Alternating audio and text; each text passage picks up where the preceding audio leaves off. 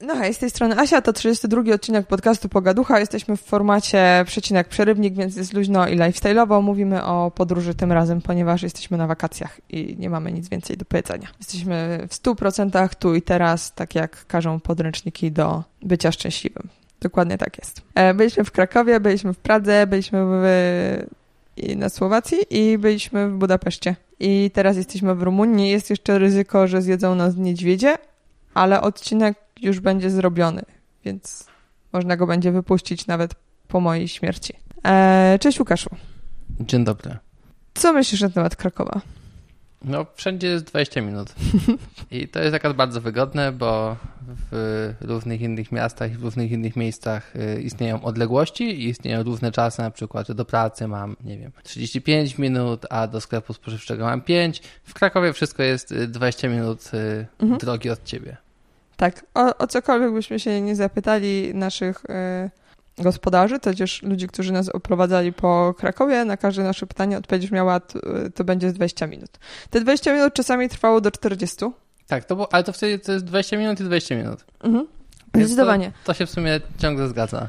Mm, I tyle. I możemy pójść dalej. W Krakowie spędziliśmy dwie noce. Przyjechaliśmy tam wieczorem, spędziliśmy noc, potem spędziliśmy cały dzień i spędziliśmy noc, po czym wyjechaliśmy o poranku.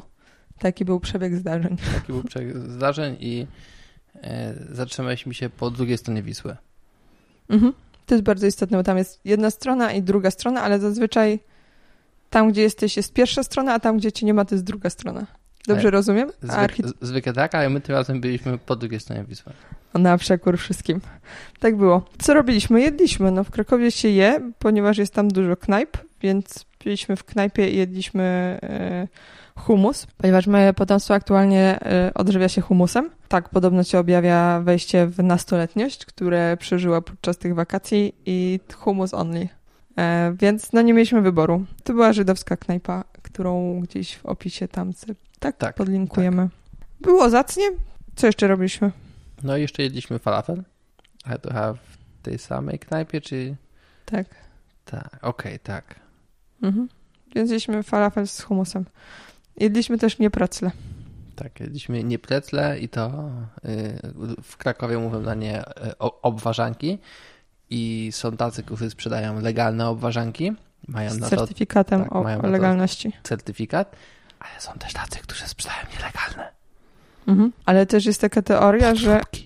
Nie, właśnie jest jeszcze teoria, że ci ludzie, którzy sprzedają certyfikaty są gangiem i oni tam, trzeba im zapłacić dużo pieniędzy, żeby mieć certyfikat i to jakby nic nie zmienia, tylko po prostu musisz dać, tak jak za rzetelną firmę możesz sobie zapłacić 500 zł i masz taki certyfikat rzetelnej twój, firmy. Wtedy twój precel staje się autoryzowanym krakowskim preclem. Mhm. Więc żeby było porówno, to jedliśmy od każdego tyle samo, bo jesteśmy sprawiedliwi w kwestiach, w których e, się nie znamy. Tak jest.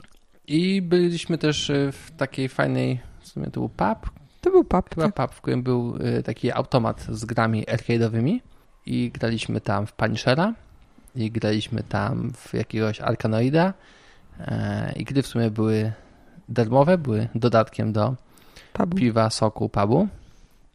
I automat był bardzo, bardzo zacny z y, nieskończonym wyborem gier. W Krakowie jest dziwnie, ludzie są intelektualistami i zwracają się do siebie po nazwisku.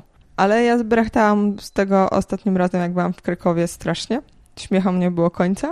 I teraz bawi mnie to mniej. Ale no, ci ludzie, znaczy trochę się z nich nabija, że oni są tacy dziwni, ale oni są trochę inni, jakby w pewnym stopniu. Jakoś tak specyficzny mają sposób formułowania zdań czasem i specyficzny sposób zwracania się do siebie. Bardzo e, mi się podobało, jak podsłuchiwałam ostatnim razem panią w knajpie i ona obgadywała wszystkich z uczelni, wymieniając ich nazwiska i poprzednie romanse, ale również z nazwiska, bo jednak jesteśmy w Krakowie. Więc nie możemy powiedzieć, i ona miała takiego kochanka, tylko musimy powiedzieć, a pamiętasz takiego, jakiegoś tam Wajchszakowskiego z domu jakiego wymienić i wtedy powiedzieć i ona z nim miała romans. I wtedy dopiero wiemy, że jesteśmy w Krakowie. Jakby to nie jest istotne dla historii, kto był tym kochankiem, bo to po prostu chodzi o fakt. Niemniej obgadując, pamiętajmy o tym, żeby jeszcze wymienić z jakiego domu. Jeśli ktoś miał jeszcze jakieś poprzednie relacje, związki, to też wymienić z imienia, z nazwiska. No bo to jest jednak fundament dobrej komunikacji. Czy odnosisz inne wrażenia na temat naszych intelektualistów krakowskich? Mm, no, na ulicy widzieliśmy jakąś młodzież, która sobie szła i ktoś, tam jakaś część tej młodzieży, jakaś dziewczyna coś chyba zrobiła nie tak jak powinna e, i też ją koleżanka czy tam kolega skarcił używając e, nazwiska bardzo głośno. Mm, tak, jest to takie nasze spostrzeżenie. Musiałbym to jakoś porównać, szerzej zrobić research, ale jak na razie wygląda na to, że jest pewna specyfika językowa w zwracaniu się i opowiadaniu o E, znaczy, ja jako rzeczach. fanatyk podsłuchiwania w knajpach, kawiarniach i tak dalej, to wiecie, jak podsłuchujecie kogoś i ktoś opowiada jakąś dobrą historię, to normalnie musisz sobie wyobrazić te postaci, które tam są bohaterami.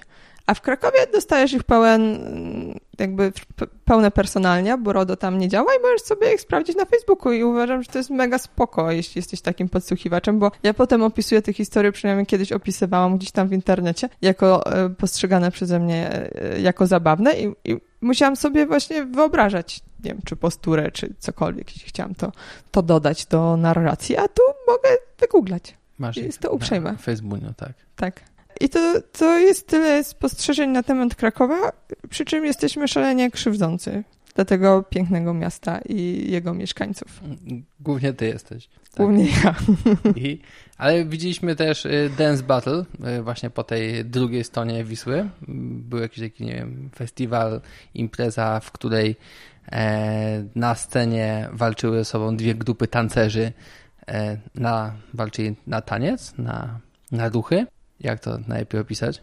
No były takie kociu, kocury i one y, twerkowały albo wiły się po ziemi, albo reszta to byli beatboxerzy. Więc to była bitwa na hmm, no, na ruszanie kończynami do dźwięków beatboxu. Więc takie coś widzieliśmy, bardzo nam się podobało. Y, zwabiło nas to do siebie y, właśnie dźwiękiem, który E, idąc sobie chodnikiem usłyszeliśmy z daleka, zaczęliśmy się zbliżać, coraz bliżej, coraz bliżej, aż wreszcie pach. znaleźliśmy pach. Bardzo dużo ludzi, bardzo dużo rzeczy się tam działo. W ogóle w Krakowie jest więcej ludzi niż w miejscu, w którym my żyjemy na stałe i mhm. oni tam są wszędzie i robią różne rzeczy i, i w Krakowie nie ma też takiego bardzo jednego miejsca, które jest takim centralnym miejscem. Jest kilka, powiedzmy, jakichś ryneczków, takich punktów, gdzie są tłumy. Ale to w ogóle jakby ta ulica miała taki yy, fajny, fajny koloryt. Tam bardzo dużo młodych ludzi przyjechało. Widać, że jakichś młodych tańcerzy, którzy byli strasznie tym zajarani. Oni tam sobie stali pod sceną i tańczyli i duży entuzjazm to powodowało. I to jest fajne, jak ludzie się bawią. To wszystko było w języku angielskim. Tam było właśnie pełno ludzi z zagranicy, którzy też przyjechali, żeby brać udział w tej bitwie tanecznej. To jest takie miłe, bo się można było poczuć bardzo europejsko. Nie miałem jeszcze nigdy w życiu okazji oglądać czegoś takiego na żywo. E, zwykle w jakichś tam amerykańskich produkcjach coś takiego miało miejsce, a, a tutaj u nas w Polsce nad Wisłą, dosłownie nad Wisłą. W Krakowie jeszcze, jeśli interesuje Was kwestia e, gastronomiczna, to jedliśmy zupę w kubku, gdzie pan był bardzo miły to było szalenie miłe, bo ja byłam pod, jeszcze w tym Krakowie, udało mi się zaliczyć szpital i różne nieprzyjemne rzeczy, więc potem pod koniec takiego dosyć męczącego dla mnie dnia trafiłam do miejsca, które sprzedawało zupę w kubku i ja bardzo miałam ochotę zjeść zupę i ją dostałam i pan był szalenie uprzejmy. I chciałam tylko powiedzieć, że e, to dobrze jest być szalenie uprzejmym, jak się sprzedaje zupę w kubku. E, w środku nocy jedliśmy jeszcze wegańskie burgery z plastikiem. Znaczy w sensie są ludzie, którzy uważają, że wegańskie jedzenie jest wyśmienite i niczym się nie różni od niewegańskiego jedzenia, po czym częstują cię serem, który smakuje jak plastikowy. Nie wiem, nigdy nie... Znaczy, chyba wolę nie jeść wegańskiego sera, w ogóle nie jeść sera, niż jeść wegański ser. Ale może da się zrobić wegański ser też lepiej. Tego nie wiem. Co myślisz? Nie wiem, zastanawiam się, czy trochę zadowolenia ma zimy, ale mój seitan był E, jest raczej średni w tej knajpie. Jest też szansa, że e, nie przeżyliśmy odpowiedniej deprywacji serowej, żeby docenić taki wegański ser. Może tak. Znaczy, bo ja mam taką teorię, może cię weganie sprostować, e, że po prostu zazwyczaj początek wegaństwa polega na tym, że się odstawia wszystko, co jest niewegańskie. I wtedy jemy bardzo dużo Znaczy, bardzo mały mamy zasób tych rzeczy, które jemy na początku, i potem zaczynamy się tak wegańsko troszeczkę rozwijać, bo stwierdzamy, że jednak jedzenie samych tam sosów pomidorowych y, może nie być najlepszym rozwiązaniem. A jesteśmy już po takim długim, długim okresie odstawienia, i wtedy wpadamy na ten wegański ser, i wtedy on jest dla nas atrakcyjny. Właśnie o to mi chodzi, Tak. że to może być taki mechanizm. Tak, to wymyśliłam. Jeśli jestem w błędzie, e, pewnie jestem. Możecie mi powiedzieć. Nie masz racji. Marudzimy na ten Kraków zupełnie bez sensu. W Krakowie nagrałam odcinek podcastu, którego sobie posłuchacie za tydzień. Miał być o ekonomii współdzielenia, wyszedł tylko trochę o monogami, ale jakby nie zawsze moje podcasty się trzymają tematu. Po nagraniu tego odcinka trafiliśmy do Pragi. Powiedzmy coś miłego na temat Pragi. Tak, ale ostrzegamy, y, z Krakowa do Pragi powinno się jechać 4,5 do 5 godzin samochodem. Nam to zajęło prawie 10, bo po drodze trafiliśmy na wiele różnych wypadków, korków, objazdów, e, więc warto lepiej sprawdzić niż my to sprawdziliśmy e, i może lepiej zaplanować trasę jakąś taką troszeczkę mniej uczęszczaną drogą. No, tylko taki jakby był plan, bo tak planując tą wycieczkę zakładałam, żebyśmy się nie przemęczali i nie robili takich długich tras właśnie samochodowych i że zazwyczaj wszystko idzie nie tak, jakby się chciało, więc widząc na mapie, że to będzie tam te 5 godzin, to pomyślałam sobie, że możemy jechać 10. I w sumie tak było. Czyli już wiem, kogo winić. Tak. Praga jest bardzo zatłoczona, przynajmniej w tym właśnie środku lata. Jest bardzo dużo turystów, wszyscy są spoceni i właściwie chodzenie po Pradze to jest takie ocieranie się o spoconych ludzi. E, natomiast wiem, że wielu ludzi uwielbia Pragę. Niektórzy mówią, że to taki drugi Kraków, ale dla nas to może nie być najlepsza reklama. Nie, no nie, bo ja marudziłam na rzeczy w Krakowie, które lubię. Natomiast Pragi nie jestem fanką. Byłam tam kilka razy i za każdym razem stwierdzam, że jest umiarkowanie przeciętna. Jest dosyć ładna, ale wybiegając w przyszłość, e, do Budapesztu się w ogóle nie ma jak e, przymierzać. Czy tak, ma? ja też jestem zdecydowanie dużo większym fanem Budapesztu. E, Ale w samej Pradze, jakby jeżeli szukać jakichś plusów, no to mają dobre piwo, przynajmniej w tych miejscach, które nie są takie mega turystyczne, a udało mi się do takich trafić z lokalnym Czechem, z którym się spotkałem. Mają całkiem niezły taki finger food w pubach, czyli jak się siedzi i się tam pije piwo, to nie tak, że tylko orzeszki i paluszki, ale można dostać naprawdę jakiegoś takiego śmiesznego, mielonego kotleta, którego używa się niczym pasztetu, albo można dostać jakieś takie paróweczki, marynowany ser. Dużo, dużo różnych fajnych rzeczy i naprawdę taki bardzo szeroki wybór. I to w bardzo wielu pubach to widziałem, więc to mi się akurat spodobało. No i jeszcze jeśli chodzi o puby, to tam, y, no może tak, byłem w pubie, w którym kiedyś bywał Jarosław Hasek, e, autor przygód wojaka Szwejka. I w tym pubie, e, no pierwsza rzecz to w ogóle z opowieści, bo nie udało mi się tego niestety samemu doświadczyć. Podobno w tym pubie takim głównym barmanem jest taki wielki, zły Czech, który nikogo nie lubi, y, podaje ceny w zależności od tego, jak bardzo ciebie nie lubi. Więc zwykle, kiedy przychodzisz tam pierwszy raz, to płacisz za piwo bardzo dużo i w miarę upływu lat, tak, w miarę upływu lat, ta cena y, troszeczkę się zmienia y, na twoją korzyść. No i jeżeli jesteś takim już kompletnym lokalsem, to tak podobno w innych y, czeskich pubach też, możesz zostawić swój kufel w takiej szklanej szafce. Jak przychodzisz, to możesz go sobie wziąć, naleją ci do niego piwo i możesz sobie pić ze swojego kufla. Tak. Znaczy, wydaje mi się, że w ogóle Praga jest, bo mamy znajomych, którzy uwielbiają jeździć do Pragi i to może być kwestia tego, że jeśli e, lubimy piwo, lubimy siedzieć właśnie w takich ogródkach i pić tego piwa bardzo dużo, lubimy imprezy, tam podobno są niezłe imprezy i takie życie nocne, to Praga może nam się bardzo spodobać. E, na taką wycieczkę z potomstwem, to też tam wcale nie było jakoś bardzo tanio, żeby jeść te wszystkie rzeczy, bo jedliśmy te ciasta kominkowe, tak? Tak, tradycyjne Czeskie. czeskie, czeskie ciasto kominkowe. Tak, o którym yy, Tradycja chyba sięga 2008 albo, albo i 2007 roku, bo z tego co powiedział mi mój kolega Czech, zanim on spędził trochę czasu w Stanach Zjednoczonych. Do tych Stanów Zjednoczonych wyjechał gdzieś tam pod koniec lat 90. i do tego czasu e, tego ciasta kominkowego nie było, ale kiedy już wrócił gdzieś tam w późnych latach 2000, to okazało się, że ciasto kominkowe jest jego tradycyjnym takim smakołykiem czeskim. Hmm? Który przyrządzała mu babcia. E, no tak było. Znaczy, tak nie było. E, On nam tak powiedział. No ciężko to zweryfikować. Internet mówi, że bardziej Transylwania, jeśli już gdzieś szukać e, Ojczyzny korzeni. ciasta kominkowego. Tak. Nie wiem też y, jak, w ogóle żywieniowo być może my po prostu jesteśmy bardzo dobrze odżywieni i fit i problem z Pragą był taki, że w ogóle z Czechami, że mięso mocno, mięso w różnych kombinacjach i cała karta wyłożona mięsem. Można tam jeść e, kiełbasę, nie wiem, na przykład taką mieszankę pięciu kiełbas, z której oni są dumni. To może być podawane z boczkiem, więc jakby takie rzeczy tam się wydarzają. A jeśli nie jesteśmy psychofanami kiełbasy, chociaż ja bardzo lubię, ale jakby w pewnym momencie trzeba powiedzieć stop i człowiek zaczyna mieć ochotę na coś, co nie jest takim tłustym mięsem. E, no i, i i tyle. I tak samo to ciasto od Kamikoła, no jest tak słodkie, że my polegliśmy przy jedzeniu, tak. ale widziałam, że ludzie walczyli i dawali radę, więc jeśli jesteś człowiekiem, który jakby... Jak coś zacznie, to to kończy, to to, to może być coś dla ciebie. Tak, tak, ja się poddałam. Tak. E, nie, nie, nie ten typ osobowości. Jakby zastanawiam się, bo, bo jeszcze mam jedną rzecz do pomarudzenia, a boję się, że za chwilę już przejdziemy do miejsc, których nam się bardziej podobało i tutaj trafiliśmy też na hotel, e, który był bardzo złym hotelem. Mhm. To musimy trochę wprowadzić, jak to e, było, ponieważ nasza podróż była służbowo-biznesowo-turystyczna. I jej pierwsza część była biznesowa.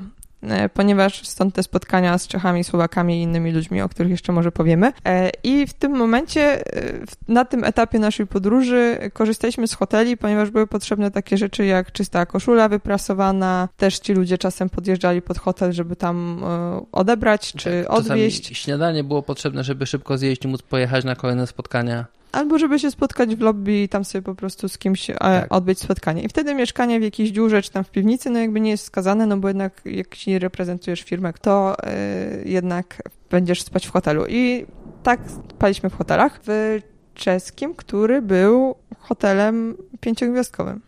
Teoretycznie ale w praktyce było trzeba dźwigać swoją walizkę po takich wielkich schodach i gubić się na korytarzach. Nie było parkingu, bo akurat był w przebudowie i nie było żadnego pomysłu, jak to rozwiązać. A jeszcze jeśli chodzi o te schody i o to dźwiganie walizek, to my naprawdę nie marudzimy, ale gdyby ktoś był inwalidą, to tam nie było opcji. Żeby dostać się do windy, trzeba było wejść na takich 7 albo 8 stromych schodków.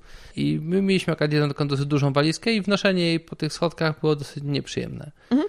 I zanim zaczniecie nas osądzać i jakby tutaj wyzywać od burżuli sobie w głowach i myśleć różne te złe rzeczy, które jakby teraz na tym etapie można by było tak pomyśleć, to posłuchajcie, aż będziemy w dalszej części, która już nie była firmowa i mieszkaliśmy w dziwnych miejscach. Więc jakby spokojnie, ja rozumiem, co teraz myślicie, możecie tak myśleć, ale, ale dajcie nam sprostować. E, tak, no tak było w Pradze. No i w ogóle ja mam zawsze problem z Pragą, że dla mnie tam noclegi są bardzo drogie. Tam hotele chyba były najdroższe, bo w Budapeszcie tak. nie są tak drogie. W Martin, w którym e, o którym za chwilę będziemy opowiadali. Mhm, to czy dopłacają to ci do tego, że... że przyjechałeś. Tylko też my się skupiamy na tym, żebyśmy w Pradze. My tam nie podróżowaliśmy przez Czechy. Czechy mają fajne zamki, mają dużo fajnych rzeczy, których nie widzieliśmy, ponieważ jesteśmy w Korku, i nasza trasa z Pragi do Martin, czyli do naszego następnego punktu, w którym mieliśmy się zatrzymać, też miała zająć nam 5 godzin i też zajęła nam prawdopodobnie 8. Tak, tak. Ponieważ tam były straszne rozkopy i jak sprawdzałam sobie prognozy na drogę powrotną, to jakby Czechy są całe takimi znakami ostrzegawczymi wyłożone. Tam chyba żadnych tuneli nie było po drodze, prawda? Nie, ty mylisz sytuację, bo byliśmy w Martin. Martin jest małą miejscowością koło Żeliny. I Żelina jest dużym miastem, pojęciu, znaczy w, tak Słowacy o tym myślą.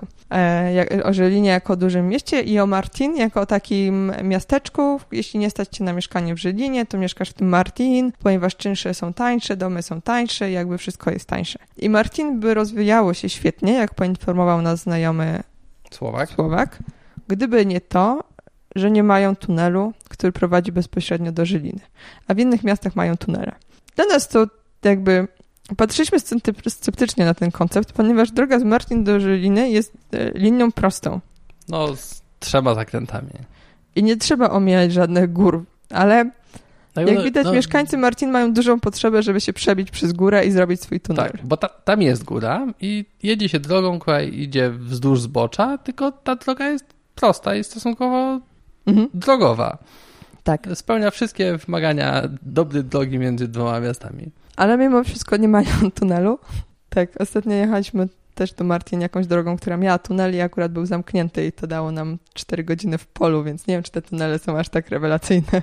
E, Ale tak, Martin e, jest otoczone górkami, jest bardzo przyjemne, nic tam nie ma. Poza wyśmienitym apartamentem do wynajęcia za bardzo nieduże pieniądze i tu naprawdę to jest, to jest coś takiego dosyć unikatowego. To jest taki nowoczesny dom, piętro, które się dostaje ma spokojnie 150 metrów kwadratowych, wszystko jest takie nowoczesne, ładne, wielkie przeszklenia, e, elektryczne, aluminiowe zewnętrzne e, żaluzje, Mhm. e, wielki telewizor, skówane kanapy, No tam są dwie sypialnie z pełnowymiarowymi łóżkami, a nie żadnymi tam hotelowymi ze, zestawkami takimi, tak, w którym tak. ci się zapadasz. prywatny parking dla samochodu, no jest tam raczej wszystko, do tego jeszcze dorzucają śniadanie w cenie, y, które akurat trzeba zjeść y, kawałeczek dalej mhm. w, w pensjonacie. Jest to bardzo przyjemne miejsce i naprawdę y, bardzo tanie jak na to, co oferuje. I my tam trafiliśmy kiedyś przez przypadek jesienią i teraz sprawdziliśmy, czy te ceny są równie tanie w wakacje i się okazuje, że a i owszem. Więc Tak. to było miłe i dlatego mieszkaliśmy w Martin. E, Jak byliśmy tam, no to było półtora roku temu, to tam nikt nie mówił po angielsku w sposób komunikacyjny, a teraz już pan właściciel e, mówi po angielsku wyśmienicie i bardzo z siebie dumny, że już tak wyśmienicie mówi i ci właściciele mieszkania tego są bardzo fajni, miłymi ludźmi, takimi, którzy tam zawsze wpuszczą szybciej, wypuszczą później. Tak, i... Też musieliśmy coś wydrukować, tam to oczywiście wydrukowali bez żadnego tam marudzenia albo proszenia o, o pieniądze. Tak, ale z tym, z tym językiem angielskim to naprawdę to była taka duża różnica, bo byliśmy poprzednio, to zupełnie nie mogliśmy się dogadać i ten pan nawet troszeczkę był taki zawstydzony tym, że Tak, bo tam chcieliśmy cukier do kawy czy coś i to już było takim strasznym wyzwaniem, Tak. żeby się skomunikować. Ale my wiemy, że on przez ten półtorej roku specjalnie dla nas uczył się tego angielskiego. On tak w tej reklamie e, Allegro, jak ten dziadek. On zamówił te książki, on je czytał i, i mówił how do you do i, i wreszcie jak przyjechaliśmy, to on już tak z takim amerykańskim akcentem nas miło przywitał i, i się pytał e, o różne skomplikowane rzeczy i to było bardzo fajne. Nie, to było, tam atrakcyjnie i y, stamtąd jest dosyć niedaleko do Żyliny, czyli tego dużego, tej, tej dużej miejscowości. W tej dużej miejscowości jest rynek i jest fabryka kij. No, więc w Żylinie spędziliśmy jeden dzień. E, No i to wszystko. Czy o czymś zapomniałam? Jeszcze jest centrum handlowe i w tym centrum handlowym jest e, taka restauracja Level 7 Mhm. I ta restauracja jest o tyle w porządku, że można, pomimo tego, że to jest część centrum handlowego, można sobie wyjść na taki zewnętrzny taras i tam jest całkiem ładny widok na te górki dookoła Żeliny i na całe miasto. Myślę, że też jest fajne, jeśli ktoś chce się tam wypasać po okolicy takiej zielonej i ma dużo czasu, ale myślę, że są też atrakcyjniejsze tereny, żeby to praktykować. I znowu tu ja już byłam tak dosyć bardzo zmęczona jedzeniem, ponieważ znowu Słowacja jest bardzo mięsna. Mamy tam swoją ulubioną knajpę ze stekami. To jest taka knajpa, w której wszyscy udają. I to mi się bardzo podoba, bo czasem człowiek by chciał, znaczy tak mówią, że żeby być sobą niezależnie od wszystkiego, ale jednak człowieka czasem kusi, żeby być kimś innym. Na przykład takim Harley'owcem. Człowiek by tak chciał być, ale to jednak niebezpieczne, a na Harley'u to w ogóle niewygodnie, bo te nogi gdzieś trzymasz tam. No i Słowacja daje ci taką możliwość, ponieważ masz taką knajpę dla motocyklistów, ona jest dosyć duża. I tam możesz się poczuć prawdziwym mężczyzną, ponieważ tam e, się je steki, ostre papryczki i e, pije piwo i w ogóle. No i super, ponieważ człowiek sobie pomyśli, że z tymi steskami i dla takich prawdziwych mężczyzn, to że one muszą być takie na przykład krwiste, się powinno wtedy jeść, a te papryczki takie ostre, to nie każdemu tam na żołądek, na wątrobę dobrze działa. No i nie, no jesteśmy na Słowacji i udajemy, czyli idziemy sobie do takiej knajpy dla motocyklistów, zamawiamy tego steka i mówimy, że chcemy krwisty, a i tak dostajemy taki no, wypieczony, no bo nie wygłupiajmy się, nie będziemy sobie krwią zalewać talerza. I zamawiamy te ostre papryczki, a to są takie zwykłe papryczki udające ostre papryczki, więc możemy zjadać po trzy naraz. I to wygląda bardzo dobrze. I piwo na przykład możemy sobie bezalkoholowe pić, no bo Tak. jednak rano kac i praca, więc e, to Po co się wygłupiać? nie, nie ma sensu się wygłupiać, więc to jest jedno z moich ulubionych miejsc. Ja bardzo lubię wczuwam się w to i czuję się wtedy tak, o, a jestem takim hardcorem. No bo normalnie to ja nie lubię ani krwi, ani ostrych papryk. Ale tam wyśmienicie. No ale poza tym Żylina nam oferuje kilka knajp na tym rynku. W każdej z tych knajp było menu takie e, dzienne. Tak jak na stołówkach czy w jakichś takich bistrach w pracy często mamy. I na każdy dzień tygodnia przewidywali tam powiedzmy trzy dania główne, jedną zupę i nie wiem, coś tam jeszcze. To było bardzo mięsne. Więc jakby ja przeszłam od knajpy do knajpy. Już, już nie chciałam jeść kiełbasy, bo już byliśmy w Pradze i już, już się najedliśmy kiełbas. No a znowu Żylina oferowała nam tam sałatkę kiełbasianą z boczkiem i sałatkę z czterech rodzajów kiełbas dressingiem z musztardy i tego typu rozwiązania. Jakby tam bardzo trudno było znaleźć coś zielonego, mm, więc yy, no to było męczące dla ludzi, którzy nie są takimi aż psychofanami kiełbachy. No i jadłam spaghetti, które było pokrojonym spaghetti i to było zabawne. Nie wiem, czy słyszeliście, ale właśnie albo wybuchła bomba, albo w końcu będzie burza. A, jeszcze z takich rzeczy, które myślę, że warto jest wiedzieć, to y, na temat y, płatności. Ja z jakiegoś powodu dalej nie mam Revoluta, ponieważ ja wiem bardzo dużo na temat nowości technologicznych i wdrażam je z takim opóźnieniem około trzyletnim, więc jeszcze mam trochę czasu na to, żeby y, się zaprzyjaźnić z Revolutem, ale w większości miejsc udawało nam się płacić kartą. Czy ty, Łukaszu, miałeś jakieś inaczej? Nie, właśnie tak jak się zastanawiam. Tak, to te nasze normalne polskie karty działały praktycznie wszędzie. Mamy taką jedną kartę, na której po prostu mamy jakieś euro, ale mieliśmy chyba 6 tych euro, więc nie mieliśmy okazji używać tej, Mhm. tej karty. E, Nie, praktycznie wszędzie za wszystko zapłaciliśmy. Chyba tylko w Pradze wypłaciliśmy jakieś tam, jak chcieliśmy zjeść to ciasto komikowe, to wypłaciliśmy jakieś tam parę kolon, żeby, żeby je kupić. I oprócz Mhm. tego udało nam się poradzić praktycznie bezgotówkowo. I teraz jak jesteśmy w Rumunii, to też jest bardzo łatwo być bezgotówkowym. Tak.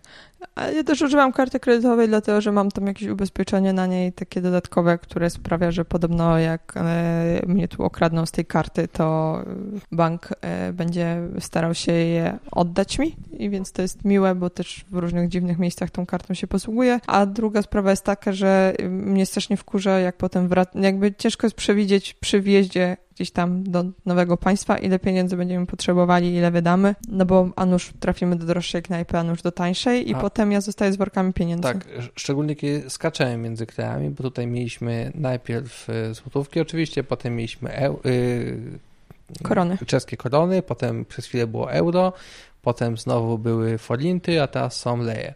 Mhm. E, więc y, jak tak chcemy sobie skakać, to to e, wymienianie dużych ilości gotówki chyba jest właśnie bardzo, bardzo niepraktyczne. Y, Jedna rzecz, którą chciałem jeszcze tak teraz zaznaczyć propos płatności. Winiety kupujcie przez internet. Y, Na wszystkie te kraje, w których byliśmy, można bez żadnego problemu kupić winietę przez internet. Może tylko na Czechy trzeba kupić na stacji benzynowej, jeszcze w Polsce, ale to jest też bardzo łatwe. E, Ale na wszystkie pozostałe kraje kupiliśmy przez internet i uważamy, że to jest najlepsza metoda. Nie trzeba stać w drugiej kolejce, nie trzeba y, zastanawiać się, w którym miejscu trzeba kupić, bo miejsce oznaczone gigantycznym nap- napisem winiety nie zawsze jest tym miejscem, w którym są winiety i trzeba jechać gdzieś indziej. A więc kupujcie je przez internet, bądźcie nowocześni. Mhm. Chyba, że po powrocie się okaże, że jesteśmy okradzeni, ponieważ te miejsca, w których podawałeś dane karty w internecie były jakimiś um, Tak. złodziejskimi. Phishingowymi stonami. Tak, a my dostaniemy mandaty w każdym miejscu, przez które jeździliśmy na jakiejś podrobionej winecie kupionej w internecie. tak. Jakby wszystko się rozstrzygnie. Nad tym też się zastanawiałem, ale praktycznie za każdym razem wchodziłem na taką europejską stronę, chyba Toll.eu albo jakoś tak, i z, w niej najpierw czytałem o tym, w jaki sposób, w jakich krajach się ogarnia sprawę e, winiet, i potem stamtąd klikałem sobie w linki. Więc mam nadzieję, że udało mi się w ten sposób jakoś e, no, albo trafić na niesłychanie wyszukany phishing, albo e, go uniknąć. Ale tak na to też uważajcie. To nie jest tak, że jak wpiszecie po prostu winiety Rumunia w Google i wyskoczy pierwsza strona, to od razu warto tam zostawiać swoje dane karty kredytowej. Jeszcze z takich rzeczy yy, i rozmów z lokalnymi mieszkańcami, to starałeś się dowiedzieć, y, dlaczego Czesi nie lubią Polaków, ponieważ takiej chodzą plotki, pogłoski. Tak, i w Polsce często ludzie myślą, że to chodzi o tą interwencję w 1968 roku, kiedy tam Polacy między innymi przyjechali z czołgami wyjaśniać Czechom, na czym polega prawdziwa wolność, ale z tego, co mi powiedział mój y, czeski kolega, po pierwsze w ogóle zaznaczył, że on, on widzi, że Polacy często lubią Czechów i lubią Czechy, bo tu dobre piwo i w ogóle tak śmiesznie ludzie mówią. Mhm, ale to, bez wzajemności. I to jest sympatyczne, ale powiedział, że bardzo bez wzajemności. Mhm. Że Czesi Polaków nie lubią, raczej, raczej ich nie lubią, e, nie lubią polskiego jedzenia, ale tutaj chyba mają jakąś małą aferę, która to tłumaczy, bo kiedyś chyba jakąś kiełbasę ktoś z Polski próbował eksportować do Czech i ta kiełbasa jako soli używa, używa nie soli takiej normalnej spożywczej, tylko takiej, której się używa do odśnieżania ulic. To może być jakiś czeski urban legend, ale to może być też jakaś prawda. Yy, tak czy inaczej yy, Czesi nie lubią ani Polaków, ani nieszczególnie przepadają za polskim jedzeniem. Mhm. Chociaż jest ono zwykle w Polsce dużo wyższej jakości niż w Czechach. W Czechach jedzenie jest yy, słabe, zwykle importowane, raczej no, nie jakieś takie lokalne i, i dobrej jakości. Tak, ale żeby nie było tak, że Czesi nas nie lubią, a są uwielbiani przez wszystkich, to właśnie przy spotkaniu w Żylinie, jak tam Łukasz y, mówił o tym, że będziemy jechali do Rumunii i że trochę się lękamy wściekłych psów, które biegają wszędzie po ulicach, to pan y, Słowak był strasznie rozbawiony i stwierdził, że trzeba tam wysłać Czechów, bo Czesi by wszyscy wszystkie zjedli. Psy. Ponieważ, tak, psy. Ponieważ Czesi są e, na Słowacji znani z jedzenia psów. I w ogóle wszystkiego, co jest raczej złe i obrzydliwe. I, i obrzydliwe, tak. Więc jakby jest sprawiedliwość na świecie. Jedziemy do Budapesztu? Jedziemy do Budapesztu, bo... Bo teraz będzie pozytywnie. Tak jest. Budapesztem jesteśmy e, za każdym razem, bo ja byłem już ze trzy razy, a Asia oglądała e, pocztówki i zdjęcia w internecie już, już od wielu lat, więc ja jestem zawsze Budapesztem zachwycony. Pasuje mi tam zawsze i jedzenie, i ludzie. Miasto jest absolutnie przepiękne. Na pewno to jest najładniejszym miastem, które widzieliśmy podczas tej wycieczki. Tak, zdecydowanie. E, no, ja byłam bo oglądałam, jakby mam internet, więc widziałam większość dużych miast na świecie. Wydawało mi się, że to są takie ujęcia jakby no wiadomo, jak robimy zdjęcia, czy jak robimy filmy, to sobie kadrujemy tak, żeby to wyglądało e, korzystniej niż w rzeczywistości, a w przypadku Budapesztu po prostu całe miasto jest bardzo ładne i atrakcyjne, więc tutaj ciężko się do czegoś przyczepić. I też e, spotkaliśmy się tam z panem, który był półwęgrem. On nas zabrał do bardzo dobrej restauracji greckiej, więc gdzieś siedział sławny piłkarz koło nas. I to jest Nawet bramkarz. Bramkarz, więc to jest bardzo w ogóle zalecany sposób e, turystowania, żeby spotykać się z lokalnymi mieszkańcami, ponieważ e, tam, gdzie takich lokalnych mieszkańców nie mieliśmy, e, żeby nas wsparli, no to mieliśmy szansę jeść tam powiedzmy kostkę rosołową po czesku, kostkę rosołową po słowacku, kostkę rosołową po krakowsku, a w Budapeszcie jedliśmy po prostu dobre jedzenie, bo wiedzieliśmy gdzie i, i, jak, bo tam zostaliśmy po prostu zaprowadzeni i posadzeni przy stoliku, a to też nie było takie proste, ponieważ te takie topowe restauracje, fajniejsze, były bardzo oblegane, bo tam to życie w mieście jest bardzo intensywne, więc gdyby nie to, że tam nasz e, nasz znajomy wydzwaniał i pytał, czy jest wolny stolik i rezerwował i tam biegliśmy, to, to by tak łatwo nie poszło. Tak jest. Byliśmy tam e, dłużej troszeczkę. I też pierwszy. Ja bym chyba o łaźni opowiedział. Mm. Bo byliśmy w takiej starej tureckiej łaźni, która się nazywa Rudaś i jest po drugiej stronie rzeki. Tak. E, w ogóle w Budapeszcie byliśmy jeden dzień w hotelu, ponieważ to była ta część naszego biznes tripu. I jak przyjechaliśmy do tego hotelu, to okazało się, że to jest znowu jakiś pięciogwiazdkowy, nie, czterogwiazdkowy hotel, w którym po prostu cała łazienka była w takiej pleśni, takiej obrzydliwej pleśni. Były takiej... dziury w ścianach, e, bo tam były ściany z karton gipsu, ale widać, że komu się ten karton gips e, nie podobał i, i z nim walczył. No dobrze, ale to nie jest powiedzmy tak przerażające, jak to, co się działo pod prysznicem.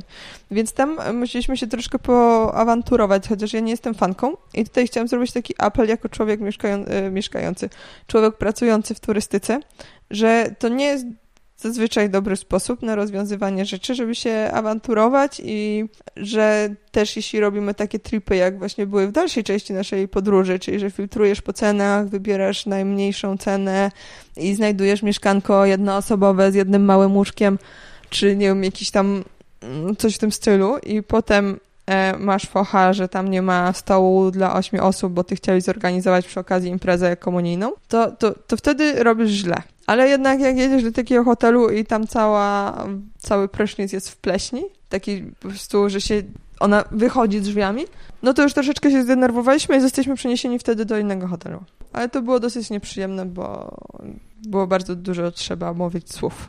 Tak, ale już drugi hotel był w porządku i nasz kolejny nocleg był y, absolutnie wyśmienity. To był Mhm. właśnie jeden z tych takich y, cebulowych noclegów, gdzie szukaliśmy ewidentnie po cenie. Mhm. Wylądowaliśmy w dzielnicy, która, no, przed którą internet ostrzegał nas, żebyśmy nie wychodzili nocą y, na ulicę. Ale nie musieliśmy wychodzić, bo praktycznie mieszkaliśmy na ulicy. Tak, i nasz samochód, nasza pani gospodarz y, poleciła, żebyśmy postawili pod kamerą, bo no jednak y, kamera zapewniła mu to odrobinę większy komfort stania na tej ulicy. I bo, bo jakby w Budapeszcie skończyła się ta biznesowa część.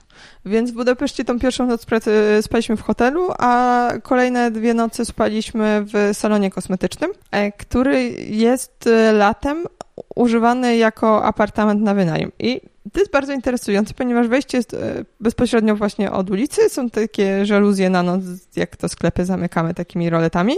Antyłamaniowymi, a drzwi są szklane.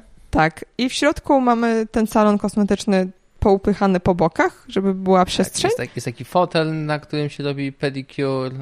y, Wszystko. No, wszystko tam w sumie jest. No i tam była łazienka z prysznicem i taki mały aneks kuchenny, który nie byłby komfortowy do gotowania, ale jednak byliśmy w Budapeszcie i po prostu wychodziliśmy i jedliśmy. I antresola. Tak. I na niej się spało i to było całkiem komfortowe, biorąc pod uwagę, że było tanie jak na Budapeszt i zupełnie nie zauważyliśmy, że jesteśmy w centrum takim bardzo niebezpiecznej dzielnicy.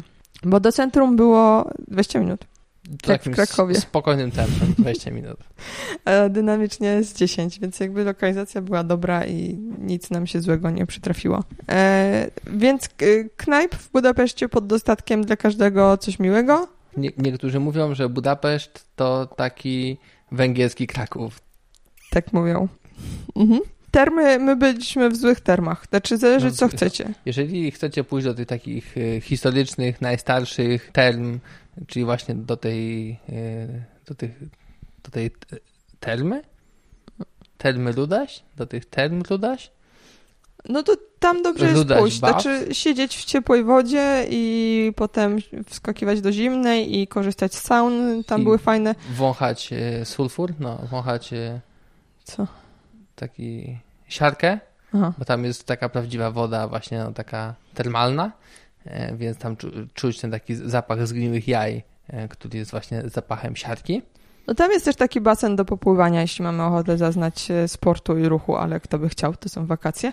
Jakby ogólnie spoko, tylko że y, ja najpierw chciałam iść y, do innego miejsca, które jest takie kolorowe, ładne, wyłożone takimi ładnymi mozaikami i bardziej jest y, przeznaczone dla dzieci, bo tutaj było dużo miejsc, do których można wchodzić, znaczy mm, zaleca się wchodzenie od 14 roku życia, czyli takiej naprawdę gorącej wody, czy tych saun, czy właśnie takiego przeskakiwania między gorącą a zimną, no to raczej dla, e, dla ludzi po 14 roku życia. A są też takie, które częściej e, są odwiedzane przez dzieci. Więc tutaj jakby kwestia tego, że jeżeli macie dużą ochotę obcować z bandą małych piszczących dzieci, to polecamy inne termy. Jeżeli chcecie takie e, troszeczkę dojrzalsze termy, bo w sumie te były bardzo fajne, jeśli chodzi o to, że tam tych dzieci była dosyć ograniczona ilość. Więc jeżeli nie macie dzieci, to, to możecie iść do Ludaś. Jeśli macie, to raczej polecamy zdecydowanie inne miejsca. Te inne miejsca mogą być dużo bardziej satysfakcjonujące. Mhm. Tak, jak mówi znajomy pan Węgier, Węgrzy nie chodzą do term, bo to e, jest e, bardzo Nie heteroseksualne. nie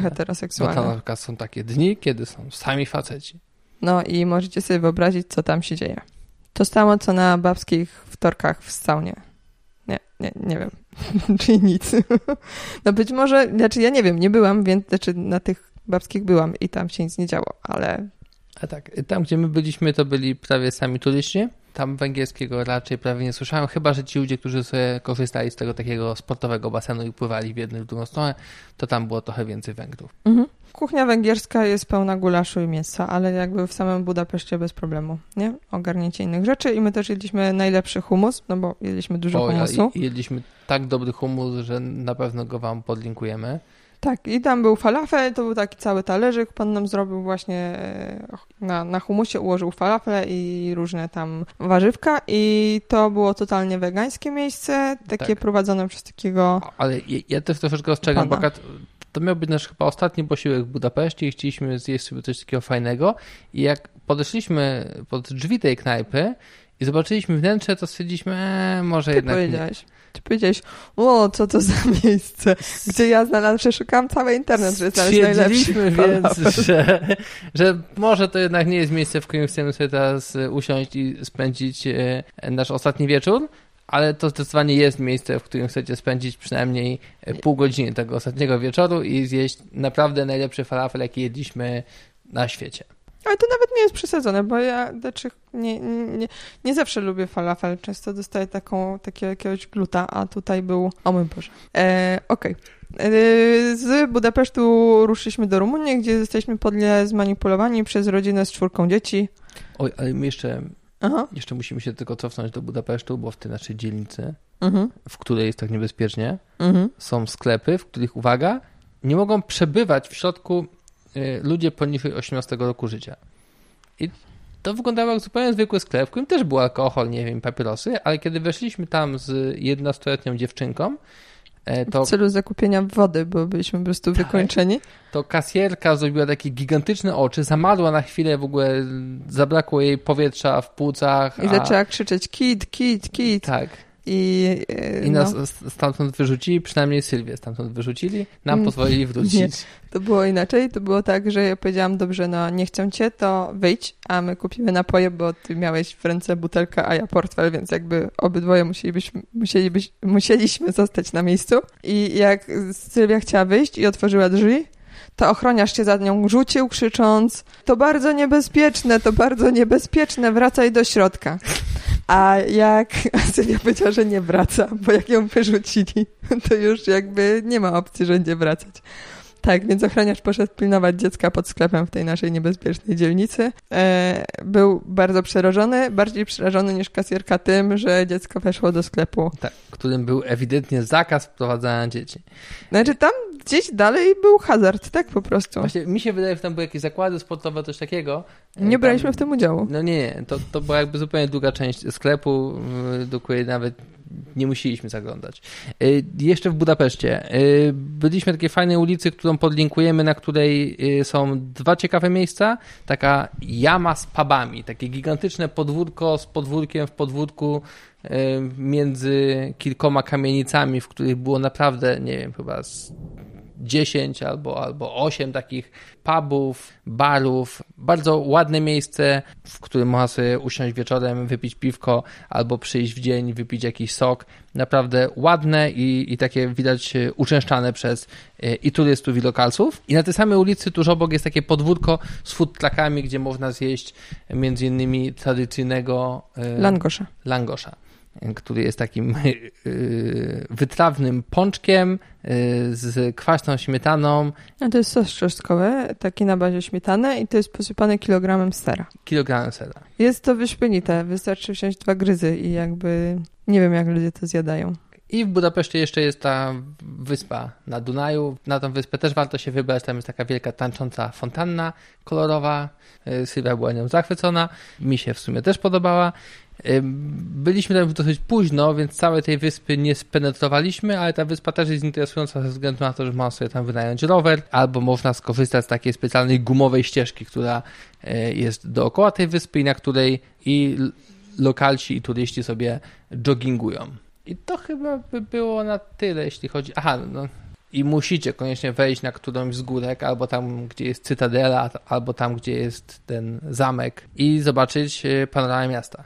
Absolutnie przepiękna i w dzień, i w nocy. Tak jest. Chodźmy do Rumunii, bo już gadamy wiesz, dużo czasu, a jeszcze nie było nic o niedźwiedziach. Dobrze, byliśmy w, trafiliśmy do Rumunii i pierwszą noc, ja nie wiedziałam jak się będzie jeździło po rumuńskich drogach, więc sobie to wymyśliłam w ten sposób, żeby nie robić zbyt długiej trasy i że dojedziemy do miejsca Sikhuary, Sishoary albo Shaushary. Shikshara. Miejsca na mapie, czy miejscowości, która jest dość niedaleko Braszowa, które było naszym docelowym miejscem ale jednak troszeczkę bliżej, więc aż tak się nie zmęczymy i jest bardzo ściszna. Tak były informacje w internecie i faktycznie tak jest. E, my się zatrzymaliśmy w agroturystyce, ponieważ była budżetowa i trafiliśmy do takiego małżeństwa, które właśnie prowadzi tą agroturystykę. E, dostaliśmy taki pokój, który był powiedzmy szczerze powiedziawszy e, zupełnie przeciętny, jakby to nie było najbardziej niesamowite miejsce na ziemi, ale zaangażowanie tych gospodarzy sprawiało, że się miało wrażenie, że się jest w najdoskonalszym miejscu na ziemi. Czy coś, y, coś kłamią? Nie, nie. To było zdecydowanie jedno z najlepszych miejsc. To było najlepsze miejsce, w którym byliśmy e, jak dotąd podczas, podczas tej wycieczki. Ci ludzie byli bardzo przyjaźni. Miejsce, no, no to był taki domek na wsi, w w której dzieci bawiły się na ulicy. No tak, tylko że ta właścicielka była zachwycona tą ulicą, ponieważ to była asfaltowa droga dojazdowa do ich agroturystyki, więc jakby na propsie. I do tego ona miała tą czwórkę dzieci i ona była bardzo zachwycona e, tymi swoimi dziećmi i ona to by chciała mieć jeszcze więcej dzieci i, i, i ona dlatego wybrała ten dom, bo oni to kupili dosyć niedawno i tą agroturystykę, ponieważ na tej ulicy zawsze od lat bawią się dzieci. A to jest jakby tak istotne, żeby te dzieci, i te dzieci faktycznie się bawiły na tym asfalcie, na odcinku dwóch kilometrów.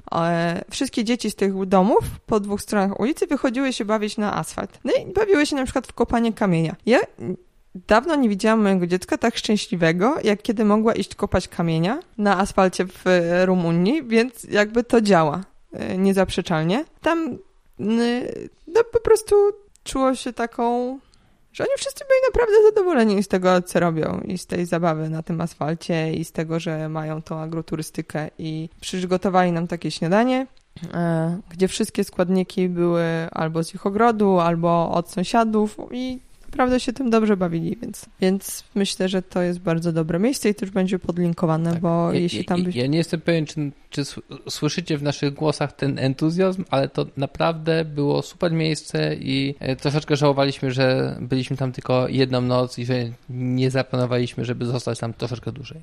No tak, no ale to jakby nie było do przewidzenia, że trafimy do bardzo fajnej agroturystyki. I też tak naprawdę ta miejscowość może być ciekawsza niż ten Braszów, w którym potem spędziliśmy cztery dni, no ale Braszów jest jakby dużym miastem, jak na to, co nas otacza, jest w górach i też chcieliśmy w tym Braszowie troszeczkę y, właśnie się powspinać i poprzebywać w parku przyrod... przy jakimś tam... Narodowym. Tak. Narodowym, tak. no. Tak, więc mamy bardzo dużo ciepła w serduszku po tym, co nas tam spotkało. I na pewno kiedyś jeszcze wrócimy tam, choćby na kawę. Tak. Bo, bo jak wyjeżdżaliśmy, to powiedzieli, że nawet gdybyśmy po prostu przejeżdżali obok, to mamy pamiętać, że mamy przyjaciół w Szwarze i że, i że mamy o nich pamiętać i wypić z nimi kawę. No tak, tym bardziej, że ich syn zapadł na ciężką miłość do yy, Sylwii. Ale może już się wyleczył, bo to było tydzień temu, ale na tamten moment to była wielka miłość z jego strony. Rechocząca miłość. Rechocząca, ponieważ on był aż tak zakochany, że udawał, wydawał dźwięki żaby i kota i niedźwiedzia. Znaczy, no, jeśli... Nie czy, czy to były jakby dźwięki godowe każdego z tych y, nie, nie wiem, zwierząt? się działo. Czy... No ale no to, to... Ale stał pod oknem i, i y, rechota. rechota jak żaba. No, no bywa. E, co jeszcze? No trafiliśmy do tego Braszowa na cztery dni. I tu można to było rozegrać lepiej i to, z tego co wiem, to tutaj fajnie jest sobie pójść na taką wyprawę w góry dwudniową, czyli iść, iść, iść, do, dotrzeć do schroniska, przespać się w schronisku i potem znowu maszerować. I to jest podobno dobry motyw na chodzenie tutaj po górach. Ewentualnie my znaleźliśmy takie trasy, które zajmują półtorej godziny, żeby tam się wdrapać i kolejną godzinę, żeby zejść. I są ładne widoki, no ale nie znaleźliśmy nic takiego, co dałoby fajne widoki i było taką jednodniową wycieczką. ale może być tak, że po prostu nie ogarnęliśmy tego. No, może dzisiaj udałoby się nam taką wycieczkę jednodniową zorganizować, ale y, burza nas wygnała z gór. Tak. Więc to nie jest lenistwo, to była burza. Y, jest tu dużo niedźwiedzi, są tablice informujące o tym, że trzeba uważać na niedźwiedzie. Googlowanie jakby skoń... jak walczyć z niedźwiedziem skończyło się tym, że Łukasz wygooglował jedną opcję, a ja drugą opcję. Łukasz opcja zakładała krzyczenie i rzucanie rzeczami i e, hałasowanie. To, co ja wygooglowałam, to ciche odejście w pokoju. Nie wiemy, która opcja jest e, opcją prawidłową, więc staraliśmy się po prostu nie wpadać na niedźwiedzie. Co nam się nie do końca udało, bo byliśmy w takim miejscu, gdzie ewidentnie były niedźwiedzie, ponieważ poznaliśmy to po tropach. Tak, były ślady niedźwiedzich łap, plus niektóre drzewa były obdarte z kory, e, ewidentnie niedźwiedzimi łapami. Były też e, odchody niedźwiedzie. I były niedźwiedzie odchodzie, o, odchody. Więc czuliśmy się jak tacy rasowi tropiciele. Tak. No, e, więc... Tylko, że w przeciwieństwie do rasowych tropicieli zaczęliśmy pokrzykiwać i poklaskiwać, żeby niedźwiedzie się do nas nie zbliżyły i wyszliśmy z lasu. Tak, bo podobno na niedźwiedzie działa to, żeby im przedstawić, że nie jesteśmy zwierzaczkiem, tylko jesteśmy e, człowiekiem. Nie wiem, jak mamy to jakby tak... ja chodziłem z dowodem w ręce. Tak. No nie wiem, na ile to na nich działa i podobno też trzeba udawać, że się jest większym od nich, ale jakby nie wiem, co mam się ego zwizualizować, czy jakby jak, jak to powinno się odbywać. Trzeba wtedy zrobić taką ludzką piramidę i e, ręce, rękoma machać. Może tak. Może podobno. No, ale podobno też niedźwiedzie tutaj y, chadzają do śmietników lokalnych, tak jak w Trójmieście y, dziki potrafią odwiedzić nasze śmietniki, tak tutaj niedźwiedzie, chyba jednak wolę dziki. Mhm. I w Rumunii też jestem bardzo usatysfakcjonowana żywieniowo, ponieważ y, no, tu jesteśmy cztery dni i o ile tam mieszkaliśmy w salonie kosmetycznym, to w Braszowie mieszkamy w takim miejscu, które bardzo przypomina dom publiczny. Nie, no takie, nie, nie, takie mieszkaniowe. To nie jest, no, to jest... Takie mieszkanie. W którym y, dziewczyny przyjmują panów za pieniądze. Są tak. różowe firanki. Takie y, wielkie różowo-czerwone firanki. Taki... Jacuzzi y, zamiast wanny w łazience, tak wciśnięte trochę. Taki wielki tak, obraz z gołą panią. Taki, Sypialnia jest to taki... nie jest obraz, to no, jest zdjęcie. Zdjęcie. Wielkie, wydrukowane zdjęcie, które jest no, bardzo no, ale takie... No, prowokujące. No, jakby mało też w nim jest artyzmu, natomiast... I bardzo mało bielizny i żadnych innych ubrań. No dobrze, no więc jesteśmy w tym miejscu, które być może w sezonie pozaturystycznym jakieś ma inne e, zastosowania. Natomiast ma kuchnię i ta kuchnia jest e, bardzo dobra, ponieważ w kuchni można gotować jedzenie bez y, dużej ilości kiełbasy. I trafiliśmy tutaj na takie targi, ryneczki i po prostu y, kupiliśmy to, co jest. I to jest mój ulubiony sposób żywienia się na wakacjach. Jeśli mam taką możliwość, że sobie pójść na rynek i sobie y, czerpać garściami te ich płody rolne, I... E, które tu są zresztą wyśmienite, tak. papryki, cukinie, bakłażany. I świetne sery. Tak. To wszystko udało mi się kupić, przynieść do domu i przetworzyć bez użycia boczku. Tak, więc tak było, więc ja zdecydowanie, ja się świetnie bawiłam na przykład w Chorwacji, właśnie praktykując gotowanie z tych wszystkich rynków i tutaj też i teraz jestem szczęśliwa i najedzona. Więc jest dobrze. Jeszcze jedziemy w Tatry, ale to już przegapicie ten mo moment. Już mówiłam, że będziemy w Tatrach. Tatry są górami. Dobra, to by było na tyle. Za tydzień słyszymy się w tym takim moim formacie, co go nagrywam.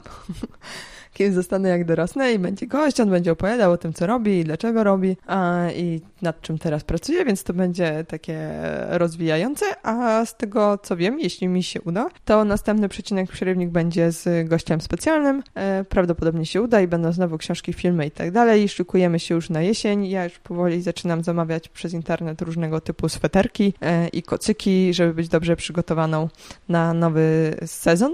E, kanapowo podkołderkowy, więc e, do usłyszenia niebawem. Do usłyszenia.